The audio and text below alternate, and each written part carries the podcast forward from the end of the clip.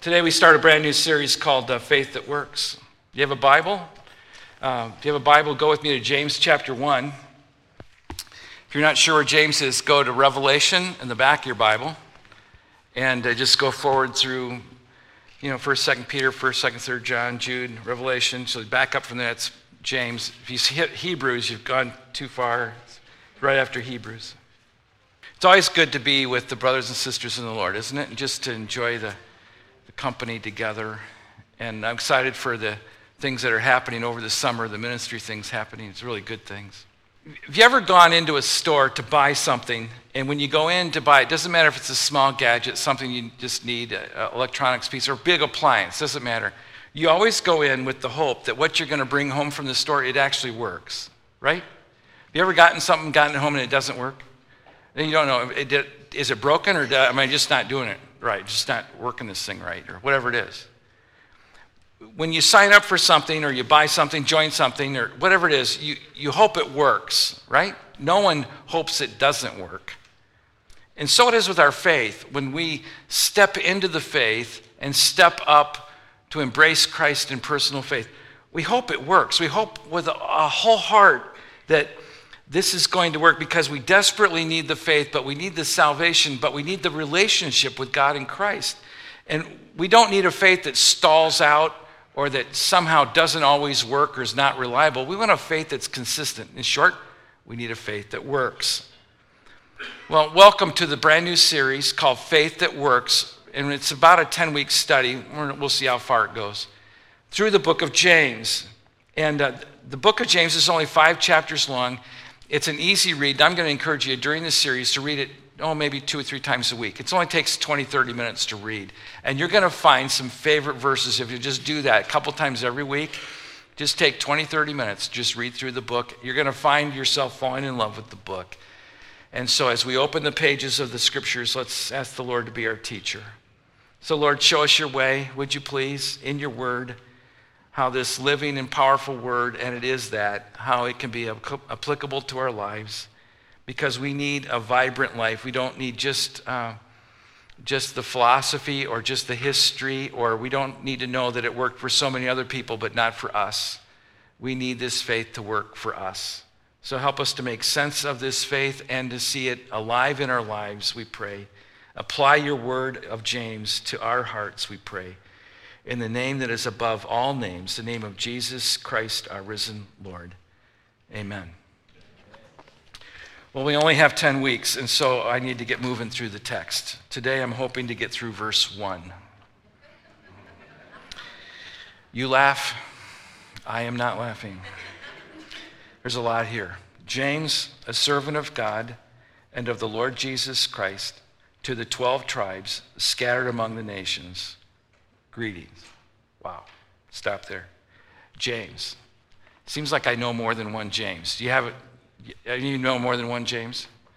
Oh, you mean that James, this James, that James. Why didn't James use his last name when he gave us this James? Because we don't know which James it is. The Bible has several Jameses in it. So why didn't he use a, like a James and then give his personal identification number or social security number or something? Give us some kind of tax taxpayer ID number, do something, or even a last name, some kind of lineage here. I, I, I don't know why he didn't do that. Partly because they didn't have last names back then. If you go and look at the Old Testament, oftentimes they would say, his name is Bob. Not really, but Bob. And he's the son of Bob Sr., who was a shepherd in this town. And they would give this lineage. That, that was a big deal. Today we use last names. We have identification numbers, and everything seems to have a code because everybody wants to track who you are and what you're about. Have you ever noticed this? You're gone uh, uh, and you go to buy something, they don't let you buy it unless they, you join their club. Have you ever had this happen? Okay, like you can't even you can't be anonymous anymore. Um, a few weeks ago, we were living big. It was a Friday, and Wanda calls me. She says, "Hey, let's just order pizza." Oh, that'd be great. So I, I'll pick it up on the way home. You call, boom. You know, 15 minutes, it's ready. I'll be in the parking lot, and I, I decide, let's go big, let's go all out. I'm going to get a two liter bottle of pop. It's Friday. So, so I stop in this grocery, which is next to the pizza parlor, which is, by the way, next to this exercise place. That, that should not be. That should not be. But anyway, I go in the grocery store. I go to buy this two liter bottle of pop. I, They don't let me pay for it because are you a member? Oh no, I just want to. I just want to pay for a bottle. My pizza's gonna be ready in seven minutes. I want, I want hot pizza. Well, you know, if you join our club, I, okay, what do I have to do? I, I look, and there's like four guys in line now. They're like, oh, here we go. Because I got to give them my name, address, birthplace, how I voted the last two elections, my blood type. You know, yeah, you've joined those clubs, right? And then, then guess what they do? They took like four cents off my bottle of pop. That was not worth the seven minutes it cost me. I have cold pizza for four stinking cents. I have anger issues, but I already know that. If you had that happen, you go into a bookstore. You can't buy the book without joining the club because they want to track you. I'm saying to myself, is root beer that much of a controlled substance that you need to know who buys it and what home they take it to? Can't you just buy it? Can't I just lay money on the counter and walk away slowly? No, no, we want to track you. Have you ever purchased something online? You ever had this happen? You're shopping online. The next time you get online, guess what happens? Your stuff shows up again. Have you had this happen? And you wonder why we're not paranoid. We have good reason because they're watching us. That's why.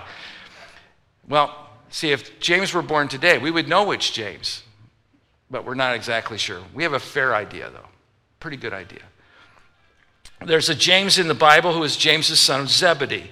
He's the brother of John, probably not the author. There's a James who's the son of Alphaeus. He's the brother of Matthew. Very little is known of him. There's a James who's the, who's the, the father to Judas, not Iscariot, a different Judas, very unlikely him. By the way, these Jameses all are part of the scriptures. Many of them died really early in, in uh, the historical uh, lines, so they, they couldn't have authored the book. And we do that, we date that book because we know what events are taking place and the language they're using and the kind of, the kind of language that's being used. And so we know these guys probably aren't, it isn't within their vocabulary to be writing a book like this. There's James the Less, who stood with Mary at the foot of the cross, probably not him. We have really, really high confidence that this James is the actual half brother of Jesus. Now, what that's telling us is this this is a guy who grew up with Jesus, who saw the miracles, who heard the stories. But remember, he, you have to understand this. Even though James was born to Joseph and Mary, he grew up with Jesus. We have, we have a family here, but he doesn't really buy into his older brother's salvation. He doesn't sympathize with Jesus. He doesn't understand the ministry of Jesus. In fact, as he becomes an adult, He's actually embarrassed. He's actually in moments hostile because he doesn't get what Jesus is teaching. John chapter 7 says that, that John writes that Jesus' brothers really didn't believe in him. They tried to distance themselves from them. And later, he'll become the leader in the church in Jerusalem. He'll preside over a council that will be a transition from just a Jewish church to a church that's both Jewish and Gentile.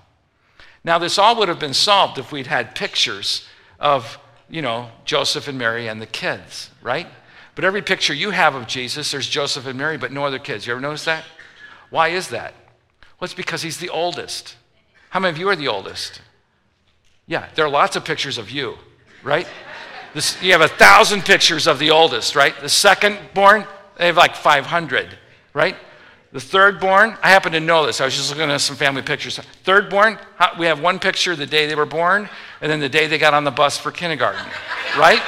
Isn't this true? Like there's just this mystery years. And then this, the next picture is when they're graduating from high school, you know? The fourth child, we don't have any pictures of them, so then we just beg pictures from the firstborn, drag them over. Oh, no, that's you, honey. I don't even have that outfit. I never had that outfit. That's his outfit, right? Because you just don't have many pictures. You never have a full picture of Jesus with his brothers and sisters, with Joseph and Mary, all, you know, it just isn't going to happen. But what we do know is this James grew up with Jesus. He ate at the same table, worked at the same carpenter shop with Jesus. He played on the same ball team with Jesus, probably a little soccer. He went to the same temple, worshiped, went fishing with Jesus, went and skipped rocks with Jesus, but he never really bought in until Jesus rose from the dead. And Luke tells us in Acts that when Jesus rose from the dead, you know, it's like a face plant. James goes, Oh my gosh, this might be right. And he becomes a Christ follower late in the game. Now, there's some implications to this, huge implications. You're saying authorship, we're, we're one word, James. That's all the further we've gotten so far in the book, and there's a ton of application. One is this being the half brother of Jesus, what we're going to get from him is firsthand, really close, reliable information. That's huge. This is not distant information. Number two, it's going to be credible. It's going to be, the credibility is sky high. And the history and the humanity of Christ is affirmed because there was already early on, they would say about Jesus, well, he was like an angel, he was Savior. And, and James would be able to say, no, I saw him. He's absolutely human. We ate at the table together. We played ball together. He skinned his knee. He bled. We know he is absolutely human. So, because of this family connection, we see not only a divine Savior, but a Savior who is absolutely human. Now, the implications could continue because there's a lot of legend. There's probably more legend about Mary than there is actually fact about Mary. A simple reading of Scripture will tell you Mary had more children than just Jesus. But Jesus grew up in a family with not just Joseph and Mary, but these other kids. And, and so they were spectators to the, to the spectacular, to the absolute miracle. But other than that, this couple was a normal couple. It helps us to understand just how wonderfully blessed Mary was to be able to see this. But there's another implication, and this goes beyond. Some of you may have adult children, and those adult children never have embraced Jesus. Or maybe they embraced Jesus and now they're on kind of a break. they don't really do the church thing and they're trying to find their faith. And some of them are just deciding to walk away or deciding they're, they're not really sure or they're trying to mix it with other things. And James is a reminder to you and me to not give up. Because James lived with Jesus and saw him. And in his mid 20s, when Jesus was in his early 30s, it wasn't until then that James really got it and became a Christ follower. He really didn't believe in Jesus till after the resurrection. And there, I say that to you because you may have adult children who still don't fully embrace Christ. My word to you is don't give up because they may be on the way and they may be just one miracle short of really embracing the Lord. So don't give up. So the first thing we see is which James? This is James, the half brother of Jesus. Okay, the second question is how does he describe himself? He says, James, a servant of God and of the Lord Jesus Christ. Servant of God. Servant is the Greek word, ancient um, New Testament word is called koine Greek. It'd be street language Greek. It's the word doulos. It's our word for slave, literally a slave. We don't like that because it just that rubs us wrong. We don't like slave or the thought of slave. Frankly, if you or I were James and in his New Testament days, and if our brother, our half brother were Jesus, we would find a way to get it into the conversation. Would you not? If you're, you know, your half brother, if my half brother uh, were Larry Bird, I would find a way to get it into the conversation, right? I mean, I don't care if my just, I would just go, oh, you know, can you imagine if James didn't believe in Jesus, but he wanted to drop a name? He said, Well, my name is James. you probably heard of Jesus. he grew up with me. Actually, I kind of knocked the rough edges off of him and kind of helped him out, get started in his career. Yeah, if you need any help, need a, you know any, anything at all. In fact, one day when we were growing up, I said to Jesus, Hey, pass the bread. Oh, by the way, that bread's a little stale. How about if you take these rocks and make them into some warm, hot deliciousness of bread? You can do that, can't you, Jesus? So if you're having a birthday party or something, you want some miracles, call me. I can get you Jesus. That's what we would do. No, he doesn't do that. He doesn't name drop. He doesn't over promote. His ego is totally gone. What does he say? He says, I am a servant of God. Literally, I am a slave of God and of the Lord Jesus Christ. Get the implication. The identity is absolutely settled. There's no self promotion, there's no ego, there's no self. What John say?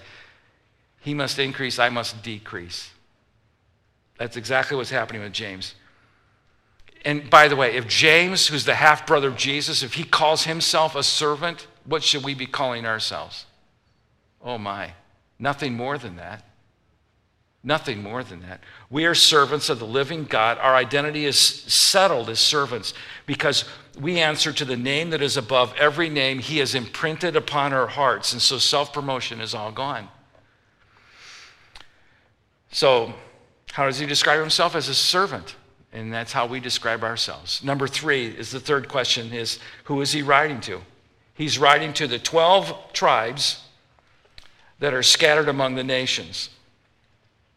Now, that's an obvious reference to the 12 tribes or the 12 groups of Israel, God fearing Jews. But he's writing to Christians. So these are Jews from every tribe, every people language, but they've been scattered. Uh, it's the word diaspora. It's that dispersion. They've been persecuted, so they've scattered to the wind. These are Christians that are everywhere in the world. That includes you and me. You see, what was happening was Christians were being persecuted, first century Christianity, and so they, they, they took their faith with them when they, when they spread. And historians tell us that these people, it's hard for us to get our heads around, but they were persecuted, they lost their jobs, they lost their property. Oftentimes they lost family connections, but what they did not lose was their faith. They still took the faith wherever they went. And they needed some sense that someone would understand their suffering, someone would understand their identity, their Jewishness, their, their ethnicity, if you will, their roots, but would understand, first of all, that I'm a Christ follower. And James could understand, he could get that. Their pain overwhelms them, and they needed someone who would just not only understand it, but encourage them and give them hope and give them help and wisdom. And James offers that kind of wisdom. So the implications are really clear that this is wisdom for all people in all places, and particularly this is wisdom for Christians, for Christ followers. You see, the tone of this book is different. This, this, the tone of this book is different than Romans or Galatians or Philippians. I, they each have a different purpose, and yet they all seem to glorify God. But this one's written particularly to Christians, and so there's a lot more insider information. just by way of an overview, understand this that, that James was probably the earliest book written of the New Testament books, and it's probably the most practical, too. It, it doesn't go into great depths of teaching. What it does is it applies what these people already knew. His words of wisdom drop in on us in recurring story form. And and probably next to the Savior, James is the best storyteller in the Bible. Scholars tell us that, that, that when Jesus would preach a great sermon, what do you know about his great sermons? You don't have an outline, you have a story, you have an illustration. When James makes a point, he tells a great, great story. And his words are commanding. Out of the 108 verses in James, 54 of them include imperatives. Now, you know what a, a, a declarative statement is, an interrogative statement. It's a question. Declarative is just making a statement. Interrogative is a question. These are imperatives. Stop, go, now, I command you. That's, that's the imperative. 54 imperatives are found in this five short chapters of James. And yet there's still some heartwarming to his writing. He calls these people his brothers more than a dozen times. He calls them beloved brothers several times. He quotes Old Testament just five times. Why? Because they already know the Old Testament because they're Jews. But, but he alludes to Old Testament pictures all the time and Old Testament stories. And this would be the base for those stories. And he would, he would be rich in history and rich in these pictures. And so sometimes you, when you read James, quite frankly, you're going to hear the words of Jesus come out because he's actually re-quoting, it seems, bits of Matthew 5, 6, and 7, the Sermon on the Mount. Blessed are the poor in spirit. Blessed are those. Blessed are these. Blessed are these. You, you kind of sense that about James. You know why? He was so close to Jesus.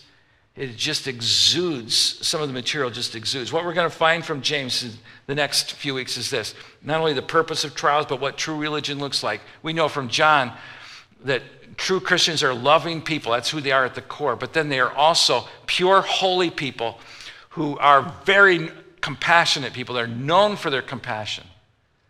You say, Well, I, I know Christians who aren't compassionate. I, I, I, wonder if they're Christians. They're not very loving. Uh, I, you wonder if they're Christian. James will describe them, what true religion is all about. And the work of the word in our lives and facing the issue of partiality because we play favorites. It happened then, it happens now. How do you deal with people who play favorites? And the nature of faith and how it works itself out and controlling our mouths. That'll be a great lesson. How to control our mouths, how to stop the firestorm of, in relationships. And then, and then what wisdom really looks like, and worldly wisdom, and foolishness, and how to handle riches, and how to handle the money that God does give you, and how to be patient when He doesn't give you what you think you, you want or think that you deserve, and how to keep your word, use your words, how to pick the right words, and then finally, um, what confession, even in prayer and patience, and even in the moments of, of illness, how do you pray in moments like that? Well, that's all in front of us in the next few weeks. But James knew that these 12 tribes were religious people. They were Christ followers who had rich heritage of faith, but their identity is wrapped up in their heritage at the temple and their lineage on the property, and now all that's dispersed. It's all gone. So when James starts out by identifying himself, he doesn't identify himself with his great lineage, he identifies himself as a servant of God in our Lord Jesus Christ. And I'm writing to all the churches, and he says, with that kind of perspective, I want you to know you're only going to make this if you are a servant. Let me go with you the next few minutes just through the five chapters. If you have your Bible open, look at verses 2, 3, and 4. Consider it pure joy, my brothers and sisters, whenever you face trials of many kinds. Uh, do you ever rejoice when you have trials? Oh, goody. No. We'll talk about that. Because a servant is positive even under pressure, because you know that it's going to it's going to increase your faith, and that faith is going to produce perseverance. So you have to ask yourself, how do I handle problems? Do I get nervous or uptight? Some people get negative or sweaty palms, other people get jumpy and nasty. And James says, let perseverance finish its work so that you'll be perfect, you'll be mature, complete, not lacking anything. And it's trouble, it's pressure that's going to make you a better person. Let God work on, listen, if, let God work on what happens inside of you so that small miracle that only you will see. You, no one else will even see that. But let him calm your heart when you face trials. Let him increase your faith, and the trouble will be good in your soul. It will help mature you, make you a better person. That's chapter one. Chapter two, a servant is a people person. If you really keep the royal law found in Scripture, verse 8, love your neighbor as yourself, you're doing right. You see, the servant will make the effort to see the situation from the other person's perspective. In fact, I'm encouraging you to do that this week, even before we get to chapter two.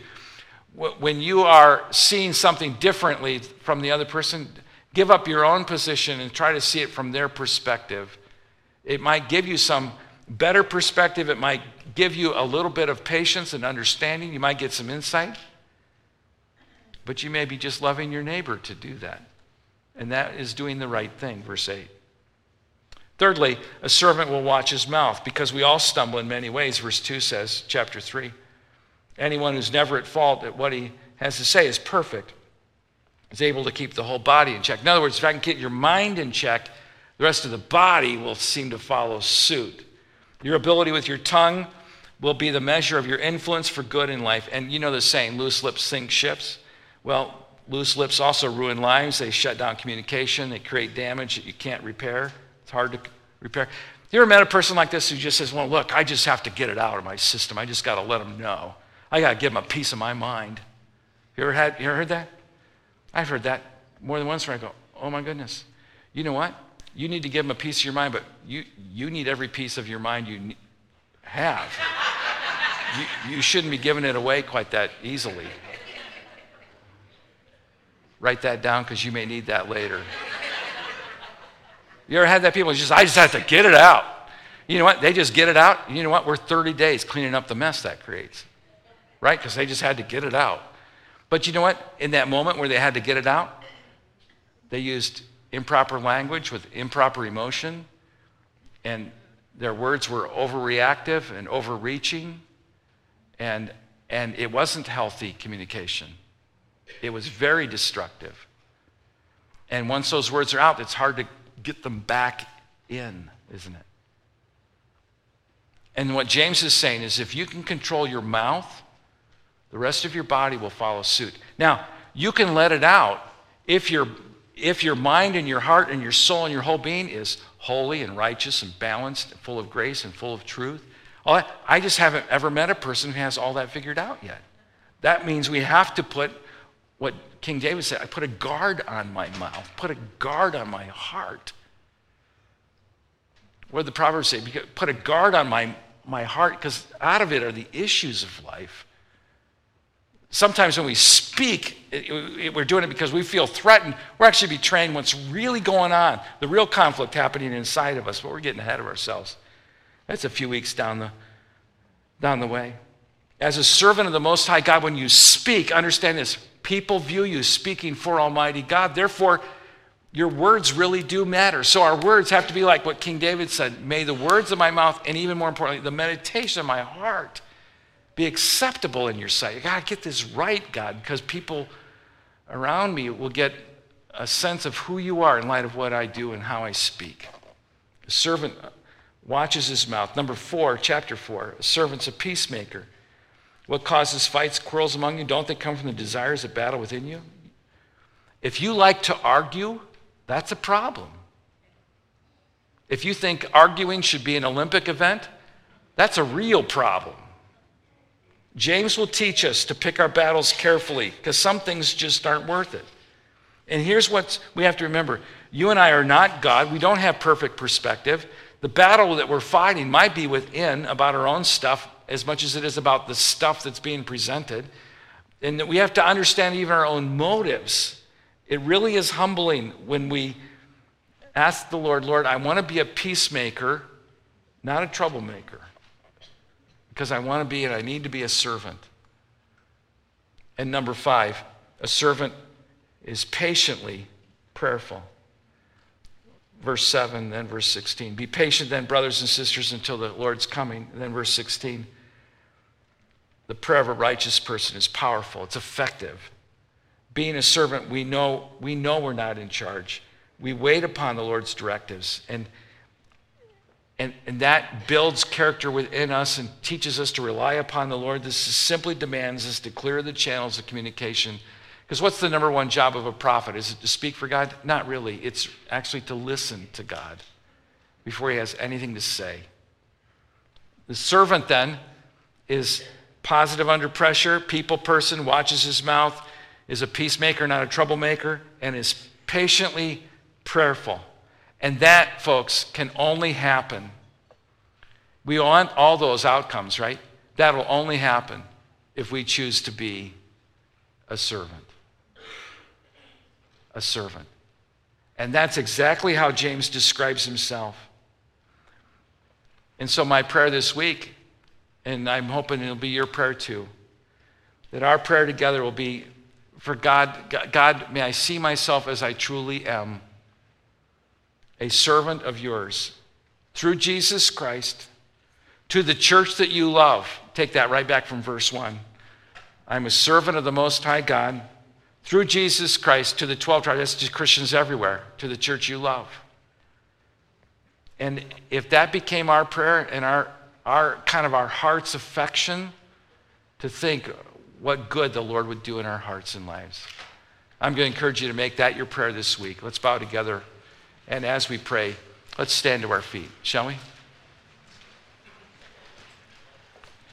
As we go to prayer, by the way, I just say it again if you need to need to embrace Christ as Savior. You need to just pray with somebody. You want to have someone bless you or just pray over you. Step up to the front and to the left. At the close of the service, elders will be there that are more than happy and willing to, to be of ministry to you. They're more than willing to listen, to pray over you, and then let you loose. But here's our prayer, God, that we may see ourselves as we truly are. Would you make that your prayer?